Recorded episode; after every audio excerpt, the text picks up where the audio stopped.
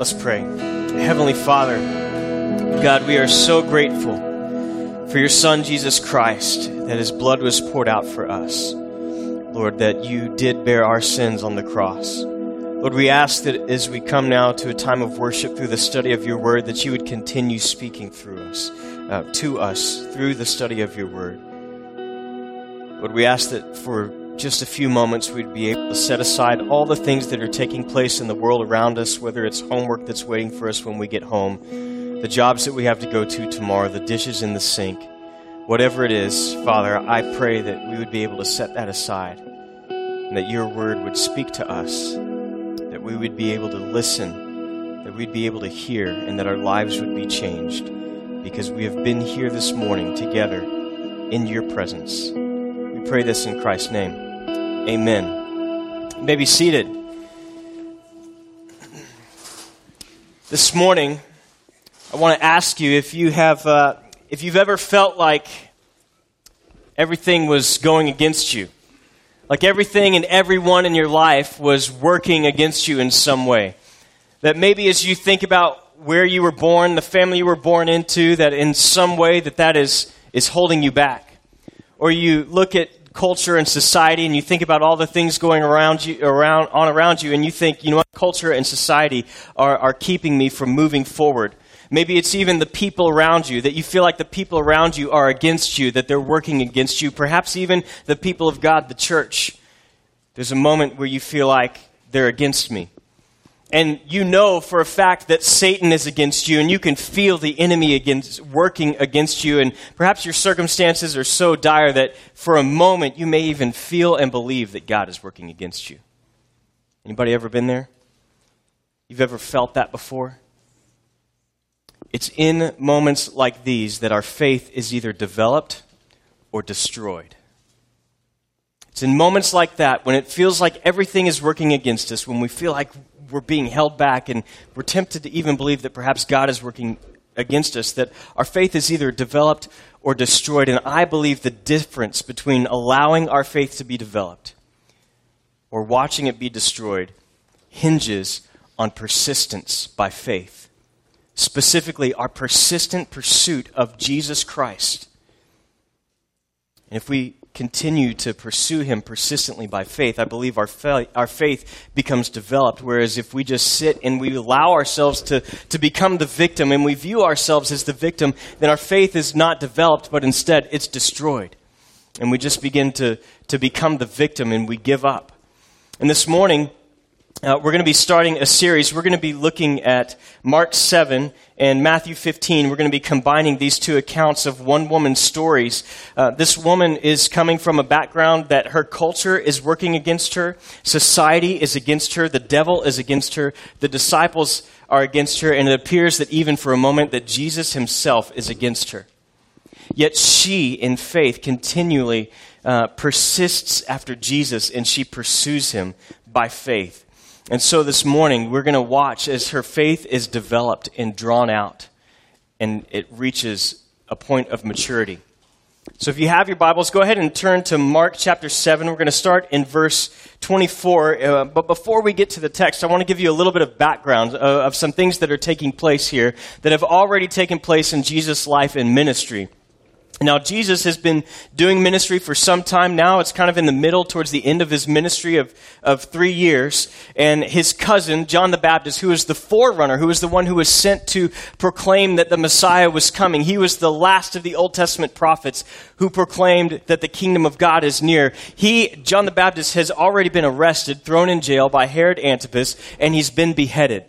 Jesus' cousin has been beheaded. And shortly after that, we read that Jesus has fed the 5,000. And we read from John's account that the people now want to make Jesus king.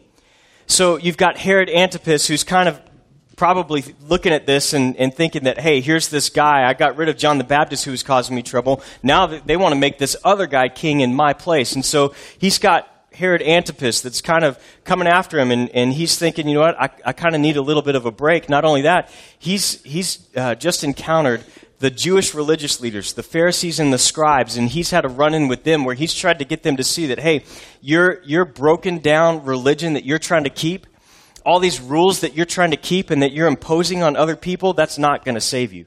And so he's had this major encounter with them, and he's been doing ministry for quite some time. He's got, he's got people after him, and, and he just wants some peace and quiet with his disciples. Uh, parents, you guys can relate to this, right? You know how it is. Mom, mom, mom, mom, mom. Mom, can I have a snack? Mom, can I go outside and play? Mom, can I watch TV? Mom, can I watch right parents, you understand this. And so what what do we do, parents? We lock ourselves in the pantry or in the bathroom and we're like, "Dear Lord, I just need 5 minutes of peace and quiet." But then what happens? This right here. Right? Mom, Dad, you in there? What are you doing in there? And you're like, "I'm on the toilet." And this is where Jesus is. He's like, I just need, he's not running away from anything. He's not afraid of anything, but he just needs some peace and quiet. And he's looking for an opportunity to get away with his disciples and invest in his disciples. And so he, for the first time, in, in other than when he was a little boy and his family had to flee to Egypt, um, I believe this is the only time that I can remember in his adult ministry, he leaves the borders of Israel. And that's extremely important because we have to remember that Jesus says that he was sent first for the Jew and then for the Gentile, right? And so his ministry is primarily to the people of Israel. He's the Messiah, the Savior of the people of Israel. But for the first time in his ministry, the only time that I can recall, he's going to leave the borders of Israel. And he goes on a vacation to this place called Tyre and Sidon. That's north. It's kind of where Syria is today. It's along the coast. And he heads up there and he goes for a little bit of vacation. He just needs some peace and quiet. And then this is what we read in Mark chapter 7, beginning in verse 24. He got up and departed from there to the region of Tyre and Sidon. He entered a house and didn't, did not want anyone to know it because he could not escape notice. Remember, remember, he's already fed 5,000 people, right? Word's starting to get around that this guy can do amazing things, so it's hard for him to escape notice. Instead, immediately after hearing him, a woman whose little daughter had an unclean spirit came and fell at his feet. Now the woman was a Greek, a Syrophoenician by birth, Canaanite, and she kept asking him to drive the demon out of her daughter. Now let me stop here and explain a few things. Um, Math, uh, Mark tells us that she's a Greek and a Syrophoenician. So Greek means that this, this speaks to her religion, that she's worshiping the Greek pagan gods. It also speaks to her culture, that she speaks Greek. She lives like a Greek person, but she's also Syrophoenician by birth, which means that she was born in that same area where Jesus is. Now, Matthew chapter 15 records this same account, and Matthew points out that she is a Canaanite. Now, Canaanite and Syrophoenician somewhat mean the same thing, but Think all the way back, 1400 years, back to when Moses leads the Israelites out of Egypt. Right? Who possesses the promised land at that time? The Canaanites. And God tells them to go in and completely wipe out and drive out the Canaanites, and they don't do it. And so for 1400 years, the Israelites and the Canaanites butt heads, right? And they're up against each other. These are their mortal enemies. Now, it was bad enough. Um, if you were a Jewish person, you would wake up every single day, especially the men, they would wake up every single day and thank God, number one, that I was not born a Gentile, but I was born Jewish. And then they would thank God, number two, that I was not born a woman. Because both of these things uh, were kind of less than in their sight. But to, to not only be Gentile, but a Canaanite. Let me put it in terms that perhaps we can understand. How many people from Texas here? Anybody? Born here, raised here. All right, good. You guys will get this. The rest of you, you might get this. All right, so if you were born and raised in Texas, you know what it's like to meet someone not from Texas. And you're like, oh, I feel so sorry for you. Like, you're not from Texas. You're not one of the chosen ones, right? Uh, but then you meet someone from Oklahoma and you're like, oh man, you better get across that Red River fast. Like, you got to get out of here now. There's not room in this state for the two of us. Uh, it's kind of like that, right? So there's, there's people born outside of Texas and then there's people from Oklahoma, right? They just don't mix. Um, they probably are very likely, you ask for Dr. Pepper and they're the kind of people that say, we have Mr. Pibb. And you're like, oh, mmm you're just going to have to leave right now. So that's the tension that we're dealing with here. She's got her culture, she's got all this stuff working against her. Uh, because Jesus is Jewish and his ministry is primarily to the Jews. And so she comes to Jesus and she asks him for a miracle because her daughter has a demon. Her daughter is demon possessed. And I love uh, Matthew's account. Now, the reason we have two different counts is Mark's writing primarily to a Gentile audience. So some of the things that Matthew, who's writing to primarily a Jewish audience, includes would not have made much sense to Mark's audience, but I want to combine both of these because I think looking at both accounts, we, we get some things that God is doing in this woman's life to develop her faith that are very important. Um, so she kept asking him to drive out the demon out of her daughter. Matthew says she kept crying out to him. She says, Have mercy on me, Lord, son of David. My daughter is cruelly tormented by a demon. Yet he did not say a word to her. Now, I know for some of you this is going to be a little bit of a challenge as we look at this, but I, I, want you to understand this that through this whole process, God is developing this woman's faith. He is developing this woman's faith to, to help enable her, bring her to a point of maturity. And the first thing that I want us to see is, is it's curious to us that Jesus would remain silent, but I think that persistent faith is tested in silence. Persistent faith is tested by silence. Now, it would have been easy for this woman to take Jesus' silence. So oftentimes we do this, right? God is silent to us. We're, we're praying about something and God doesn't speak to us. So what do we do? We either give up and we forget about it, or we get angry and we're like, God, why aren't you answering me? Why aren't you giving me the answer that I want? Or we look for another way to get what we want. But God is doing something here in the silence. And in fact, it, the silence encourages this woman all the, all the more. Uh, and I love this because she recognizes one thing that silence is encouraging. Why do you think the silence would be encouraging to her? What is Jesus not saying if he's silent? He's not saying no, right? You guys know if you if you remember being a little kid, like if mom and dad don't say anything, you're like, well, that's not a no. Like I guess that's permission. And so she hangs out and she continues to pursue Jesus. Now, I want to talk about why why would God be silent at times? Um, we know that it's for, for testing uh, and for, for uh, growing our faith that we're tested in these times of silence, but there's some other reasons. And I often get this question about, you know, I'm praying, but God's just not answering. I'm not hearing Him. It, sound, it feels like my prayers are bouncing off the ceiling. And I think we've all been there. Let me say first and foremost, I think a lot of times, uh, sometimes we don't receive the answer to our prayer. It's, it's because we have sin in our lives. And Psalm 66, 18 tells us this. Um, it tells us that if I had been aware of malice, if I'd been aware of sin in my heart, the Lord would not have listened.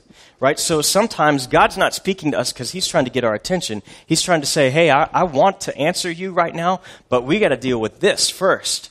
And so He remains silent because that gives us an opportunity to say, okay, Lord, what is it that's keeping, uh, keeping me from being able to hear from you? And maybe it's something inside of me. The other thing is, one of our elders pointed this out on Sunday, on Friday morning as we talked through the, through the message. He said, you know, sometimes I think God's not actually silent, um, but we're just not hearing because He's already given us the answer. Right? He's already told us, He's already given us an instruction of what we're supposed to do, and we didn't like it, so we just chose to ignore it, and then we're like, oh, God's not speaking. And He's like, no, I told you what to do, but you just chose not to do it. Uh, but I think there's two other things that I want us to see. And the second one of those is this that silence is often for the glory of God. Silence is often for the glory of God. And I think the best example of this is Lazarus. If you remember the story of Lazarus, he's the brother of two of Jesus' closest friends, Mary and Martha. And they send word to Jesus that their brother is sick and that he's about to die. And they want Jesus to come and heal their brother. But then in, in John 4, look at what Jesus says. He says this When Jesus heard it, he said, This sickness will not end in death, but is for the glory of God, so that the Son of God may be glorified through it. Let's leave that verse up here because if you're familiar with the rest of the story, you know that Jesus delays. He stays where he is for a couple days and then he makes his way. And by the time he gets there, Lazarus is dead. Lazarus is dead. And his sister comes to Jesus and says, If only you had been here, my brother would still be alive. Why did you remain silent? Why didn't you come when we called? Jesus has already given the answer, and he says, This sickness will not end in death. But why? Why was Jesus silent? Why did he stay behind? For what? For the glory of God. And why else? So that the Son of God may be glorified through it. Later on, Jesus, as he prays before he, he commands Lazarus to come out, he says, God, this has happened and I'm here and I'm praying and I know that you hear me, but I'm saying these words. Why? So that everyone who is here would believe that you sent me. It was for the glory of God that Lazarus be raised from the dead, so that people would believe that Jesus was the Son of God. It was his silence that brought God the most glory. And so sometimes God is silent because he is glorified through the silence. The other thing, the last reason I think Jesus uh, is silence or God uses silence, it's because he wants to refine our faith. He wants to refine our faith. He's rubbing off the edges and he's going to see hey, is this person going to continually and persistently pursue me or are they going to give up? because God is, is always refining our faith. And I love this. It doesn't say that Jesus didn't hear, right? And that's our, te- that's our temptation is when God doesn't answer us, we think God must not be listening. He must not be hearing us. No, Jesus heard. He just remained silent. He doesn't answer in the timing that, that she would have liked. The Lord often waits to be gracious for us, but He is matching His silence to our maturing faith. He's matching his silence to our maturity. You see, his desire is to prove and to improve the faith of his people. And so when Jesus says nothing to this woman, he is teaching her just as much as when he decrees that the demon should leave. Jesus is testing this woman's faith. He's proving and improving her faith by the silence. Silence was encouraging her because it wasn't a no, but I'm sure for just a moment it appeared like this silence was just another barrier that she had to overcome, another obstacle in her place. And that's the second thing that I want us to see is that faith is matured through resistance.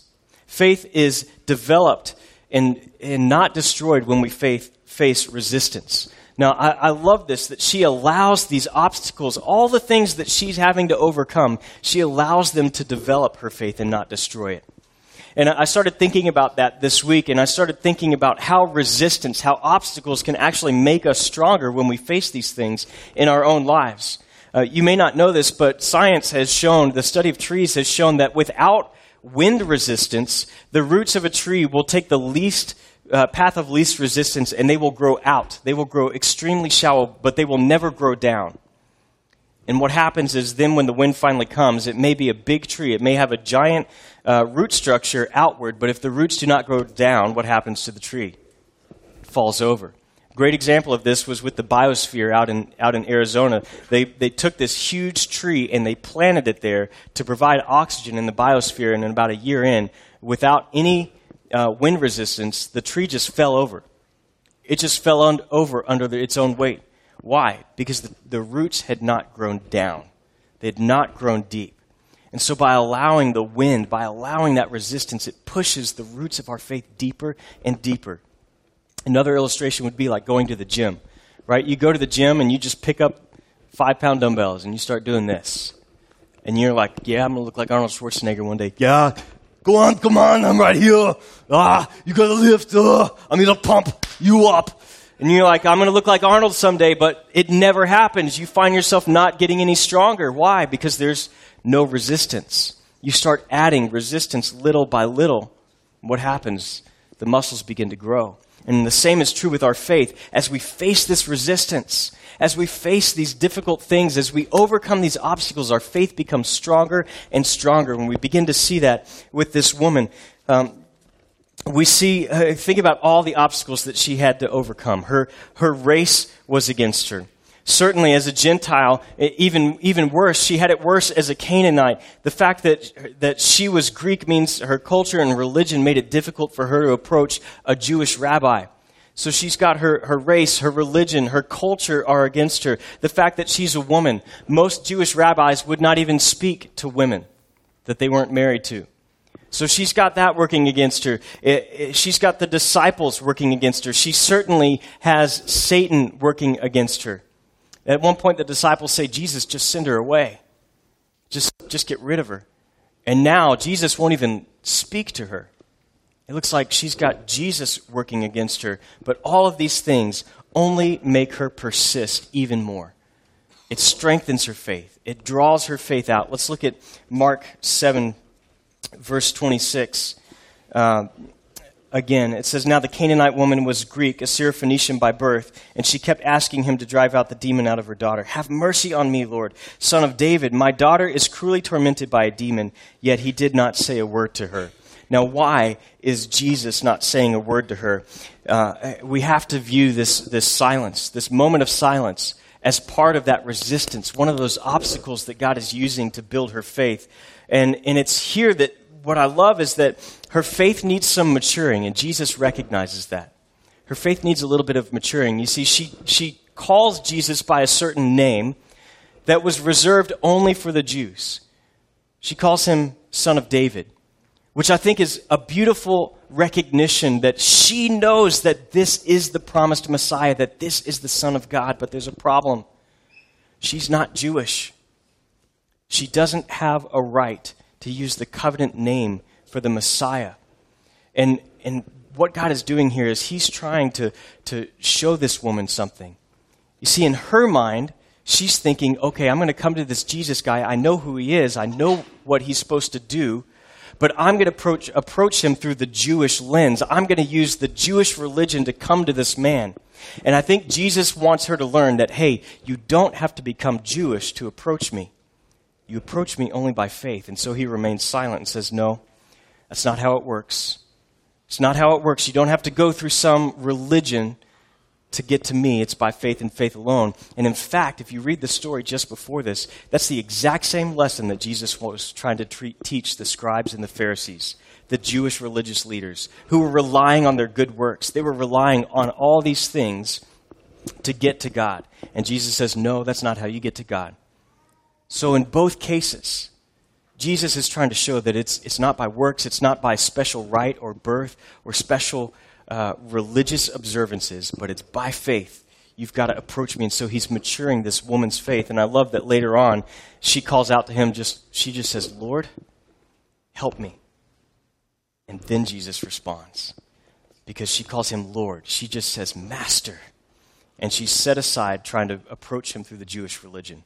And so God responds to her. So God, Jesus is using this to bring maturity to her faith. Now, I, I love this also because I think he's also maturing the disciples' faith. Remember, they were all Jewish by birth. They were all Israelite men. And so in their mind, uh, they probably would have struggled with Jesus coming to this woman and interacting with this woman. But Jesus is growing their faith as well. And he's going to show through this interaction that, hey, I didn't just come for the, for the Israelites, for the Jews. That was my primary mission, but salvation is also going to be for the Gentiles. Now, this shouldn't have come as a surprise for them because we read this in Isaiah 42. The Old Testament says, This is my servant, speaking of the Messiah. I strengthen him. This is my chosen one. I delight in him. I have put my spirit on him. He will bring ju- justice to the nations. Now, we're just going to stop right here. To the nations. This is speaking of the mission that salvation will be first for the Jew and then for the Gentile. But his mission right now is primarily for the Jews, but it also extends after his death to the Gentiles. And so Jesus is also preparing his disciples to see, oh, wow, yeah, he came for our people, but he, he came for all the people. And they should not have been surprised by this, but they are. So we see that, um, that uh, this silence is part of that resistance. And it may be difficult for us. Like we, we think about Jesus as the Messiah, even though most of us, I'm willing to bet, 99% of us are Gentile by birth. Uh, we, we don't think it's a big deal that she would call out his name, Son of David. Um, but let me try to put it this way. So I was born Charles Turner, right? Uh, I've always been known as Charlie Turner. As far back as I can remember, I've been known as Charlie, except within, uh, well, when I was in big trouble, it was Charles Edward. Uh, and, and then I knew that it was too late. The spatula or the wooden spoon was coming. It was too late.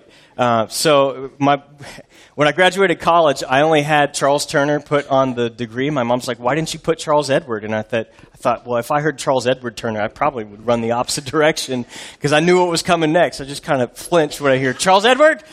Uh, so I was always known as Charlie Turner, uh, except within my family. My family knew me as Chuck. There was a special relationship there that there were barriers and walls that were broken down. It was like this special name, and it meant something special to me for people to call me Chuck. As I got to college, I had a few friends who started calling me Chuck, and that was okay because these were my close friends.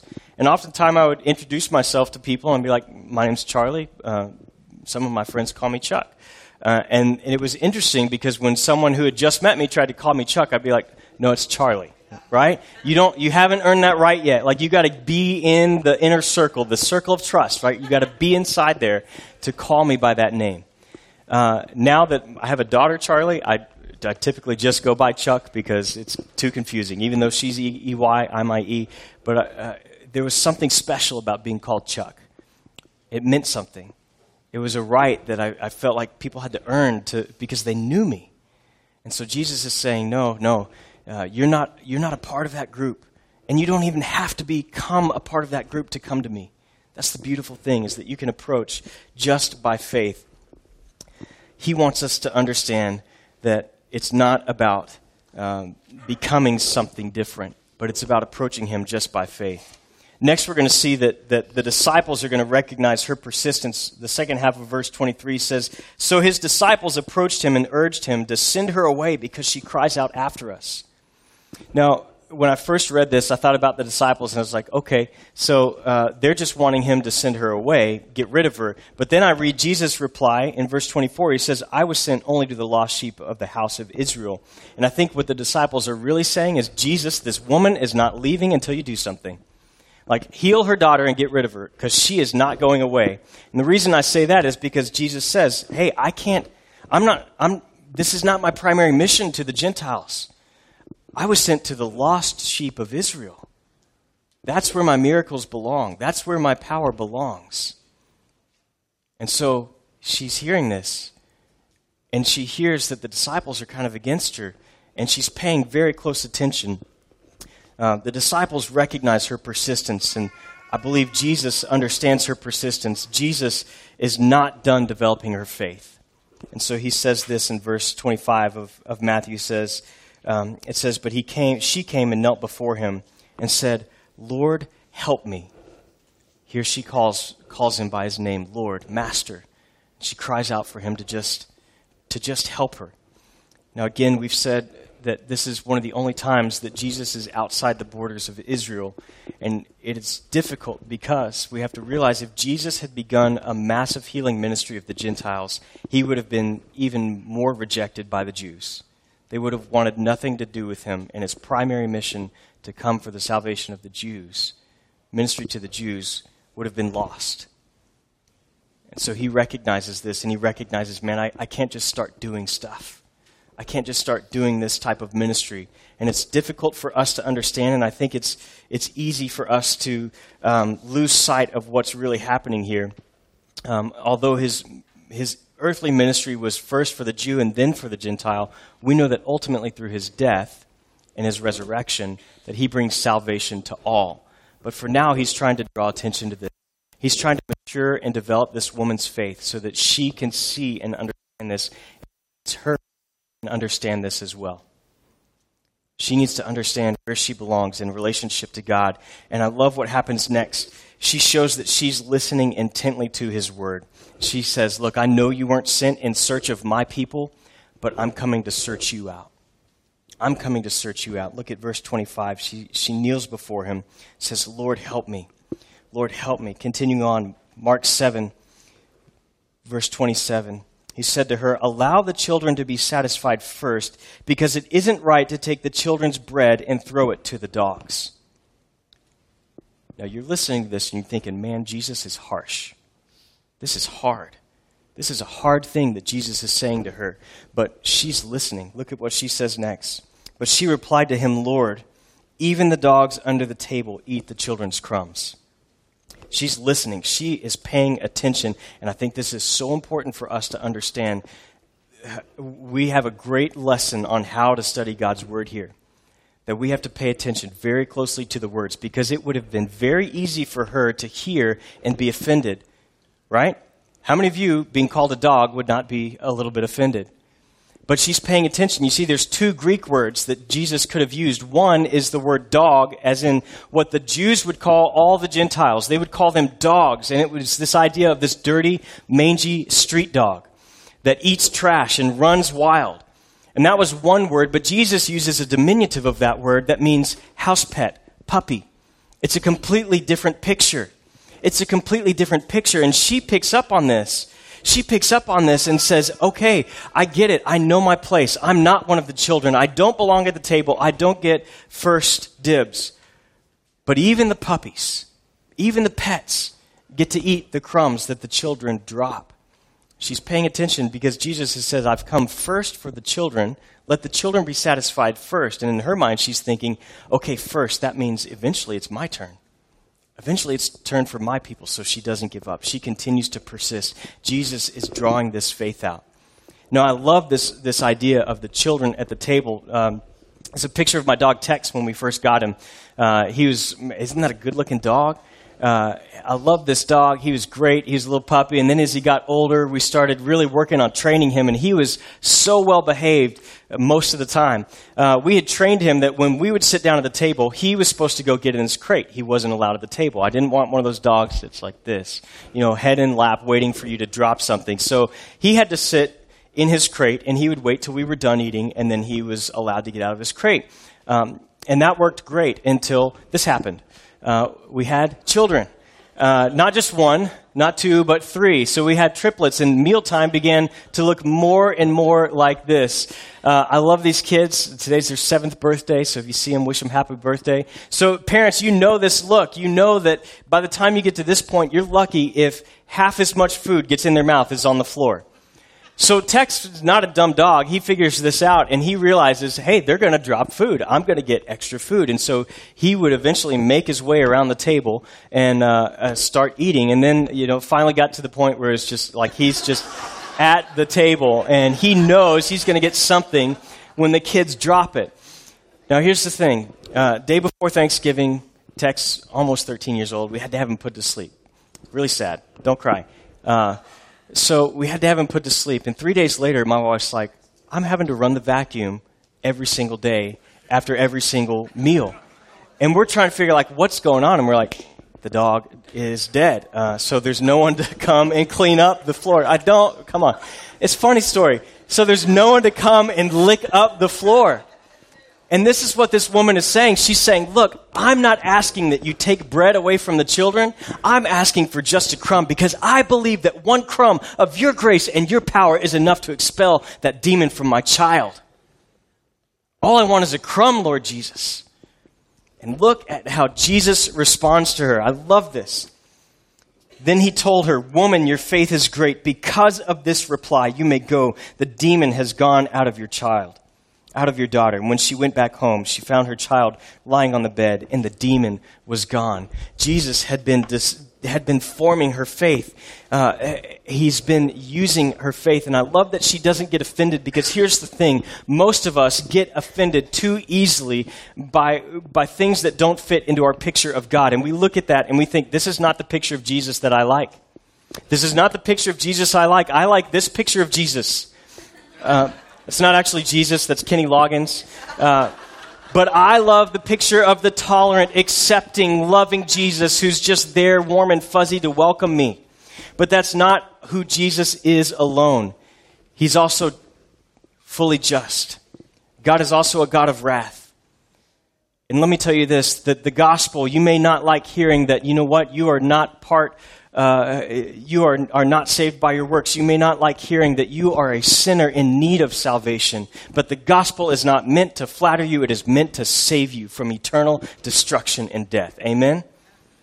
And so we have to be careful that we don't become offended because Jesus doesn't fit our picture here because this woman's not offended. She sees it, she hears it, and her faith is developed. Her faith is grown. Her faith is stronger through this process. And finally, her faith is rewarded. Verse 28, 29. Because of this reply, you may go. The demon has gone out of your daughter. And I love that her faith is rewarded in this way because she gets what she's been pursuing Jesus for. Now, let me say this we don't always get what we're asking for. We need to understand that. That God is good, God is just, and God is loving, but just because we ask for it does not mean it's what He's going to give us. In fact, sometimes He's going to give us what we don't want because it's exactly what we need. And we have to be okay with that. But in this case, Jesus answers her requests, her, her request, and her daughter is healed. And she is rewarded for her faith. But do you know what the ultimate reward for her faith is? when she comes to Jesus. She has an immature understanding of who Jesus is and how she should approach him. And, and when she leaves, she has a fully developed, mature, believing faith. And that is the ultimate reward of her persistence. That her faith is developed, her faith is matured. And I love what 1 Peter tells us in 1 Peter 1 it says, You rejoice in this, though now for a short time you have had to struggle in various trials, so that the genuineness of your faith, more valuable than gold, which perishes, though refined by fire, may result in praise, glory, and honor at the revelation of Jesus Christ. This is the ultimate reward for our persistence in faith, our persistence in pursuing God. That we would have a mature faith. And yes, there are going to be times when we approach God and we say, God, I'm asking for this, and He's going to answer. But the ultimate reward that comes through those testing, through times of, of silence, that begins to be developed as we faith, face adversity, the ultimate reward is the maturity of our faith. I love in Luke, Luke 11, verses 9 and 10, Jesus says, I say to you, Keep asking, and it will be given to you. Keep searching, and you will find. Keep knocking, and the door will be opened to you. For everyone who asks receives, and the one who searches finds, and the one who knocks, uh, to the one who knocks, the door will be open. So I want to encourage you this morning. I don't know where you are in your walk with the Lord. I know there's, there are some of you here this morning. You've been trying to approach Jesus the wrong way. You've thought for your whole life that I could approach Jesus by, by keeping a set of rules, by doing enough good things, by attending church enough, by giving enough, by volunteering enough. And let me tell you, Jesus makes it absolutely clear that that is not how we approach Him. We must approach Him by faith and faith alone. And if that is you here this morning, I hope you'll learn from this woman's story and you will approach Jesus by faith and begin a relationship with Him, trusting that He died on the cross for your sins to save you and that you can walk in a new life when you do that. Others of you this, this morning, you're here and you're experiencing a time of silence. And I want to remind you that God is perhaps using that time of silence to test and to develop your faith. Will you persist in pursuing Him? Will you persist in listening for His voice so that He can be most glorified in the process? Maybe you're here this morning and you're going through a number of obstacles in your faith. You're facing sickness. You're facing cancer. Your marriage is unhealthy. Your work relationships are unhealthy. You're stressed out about the things that you have at school. You're facing all of these obstacles. It feels like everyone is against you. It feels like your circumstances are against you. Let me encourage you this morning to persist by faith. Allow those obstacles to develop and not destroy your faith. Watch as your faith is drawn out and matured just as this woman's faith is matured. And look forward in hope to the reward of a mature faith that we just read about is greater and more valuable than gold. Greater and more valuable than gold. And one last thing that it didn't hit me until this morning as I thought about this. Not only was this woman's faith developed, but it was the disciples' faith as well that was developed. You see, Jesus was interacting with this woman and he had a specific purpose for being there and interacting with her, but it also impacted the faith of the people around her. And I want to encourage you this morning that you may be going through something, and it's tempting to think only about yourself. But as you go through these things, as you continue to persist in faith, I want to encourage you to think about how your perseverance and your persistence by faith might have an impact on someone else around you because Jesus used this as an example to soften the racial bias that the disciples had against people outside of Israel, to show them that, hey, someday salvation is going to be for all people. And He may be doing the exact same thing through you. As He develops your faith, He may be impacting the people around you. So take these opportunities. Take those opportunities to be bold and to persist in your faith, not only because God is working in you, but because God is also working through you. Will you pray with me?